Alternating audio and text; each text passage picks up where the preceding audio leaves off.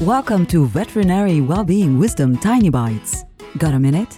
Get a tiny bite of well-being wisdom that'll help you thrive. Here's your host, citizen scientist in neurology, neuroplasticity, and positive psychology, and program director for the Center for Workplace Happiness, Sandy Weaver. Is your life funny crazy sometimes?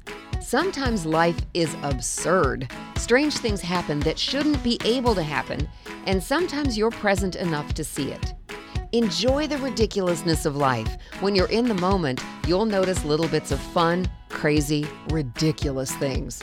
The smile and maybe even laugh that those things cause raises your endorphins for hours afterwards, helping you feel and work better, no matter what life is throwing at you. For more well-being wisdom, visit theveterinarianschampion.com. I'm Sandy Weaver.